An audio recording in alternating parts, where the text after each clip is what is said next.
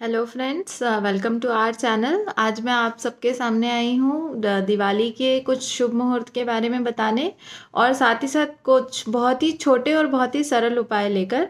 तो सबसे पहले हम जानते हैं कि इस बार धनतेरस कब है? क्योंकि हम इतने सालों से जो दिवाली मनाते हैं वो दिवाली हमेशा धनतेरस और दिवाली के बीच में एक दिन का गैप होता है, ठीक है? पर इस बार जो है वो धनतेरस और दिवाली में कोई गैप नहीं है। थर्टीनथ को हम लोग धनतेरस सेलिब्रेट कर रहे हैं। शुक्रवार के दिन जो कि ऑलरेडी लक्ष्मी जी का ही दिन होता है तो ये बहुत ही ऑस्पिशियस धनतेरस होने वाली है।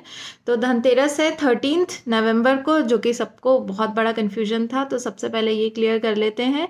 और धनतेरस जो है उस दिन हम भगवान धनवंतरी की भी पूजा करते हैं।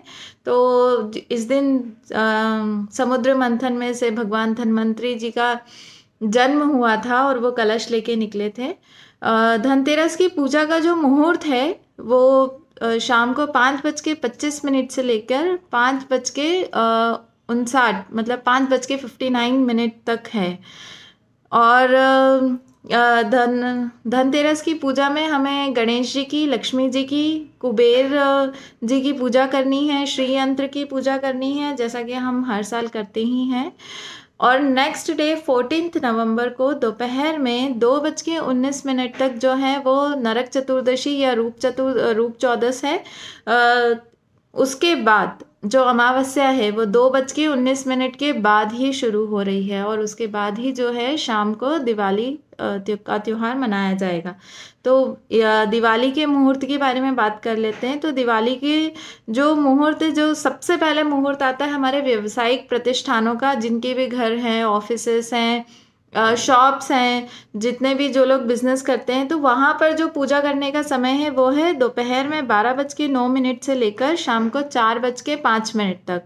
उसके बाद हम अपने घर की पूजा के लिए बात करते हैं तो प्रदोष काल का समय है पाँच बज के तैंतीस मिनट से लेकर पाँच बज के थर्टी थ्री मिनट्स से लेकर आठ बज के बारह मिनट तक। और ये जो है, ये सबसे बेस्ट मुहूर्त है, इस प्रदोष काल में पूजा करने से ये होता है कि जो महालक्ष्मी जो रहती है, वो स्थिर रहती है। वो मतलब कई लोगों के घर में ऐसा होता है कि कितना भी पैसा आता है, चला जाता है, पर शुभ मुहूर्त में पूजा करने से हमारे घर में जो लक्ष्मी जी है, उनका निवास स्थिर हो जाता है।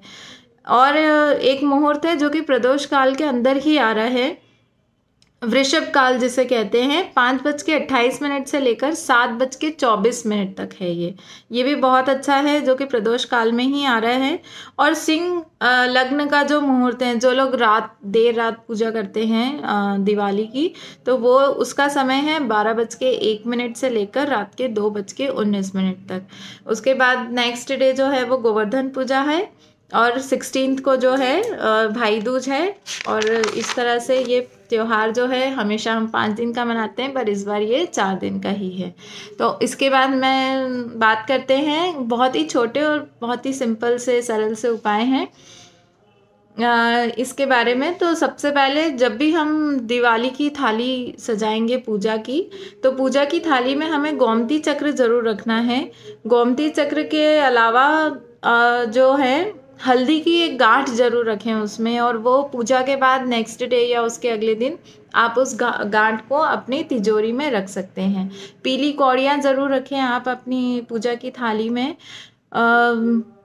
आपके घर के आसपास अगर कोई मंदिर है तो उसमें आप जाके झाड़ू दान कर सकते हैं। और महालक्ष्मी जी का मंदिर है, अगर आपके सिटी में या आसपास कहीं भी तो आप वहाँ जाके गुलाब का इत्र या अगरबत्ती या कोई भी मतलब सुगंधित चीज़ आप भेंट कर सकते हैं। और अगर आप श्री यंत्र की पूजा करते हैं, और अगर वो स्फटिक का है तो ये बहुत ही अच्छा है, क्योंकि स्फटिक के श्री यंत्र की पूजा करने से रिज़ल्ट बहुत अच्छे मिलते हैं।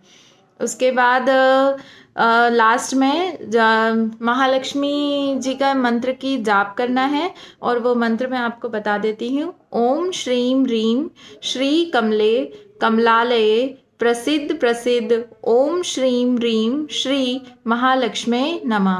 इस मंत्र का जाप करना है हमें और हो सके तो आप इसकी माला फेर ले तो बहुत अच्छा रहेगा।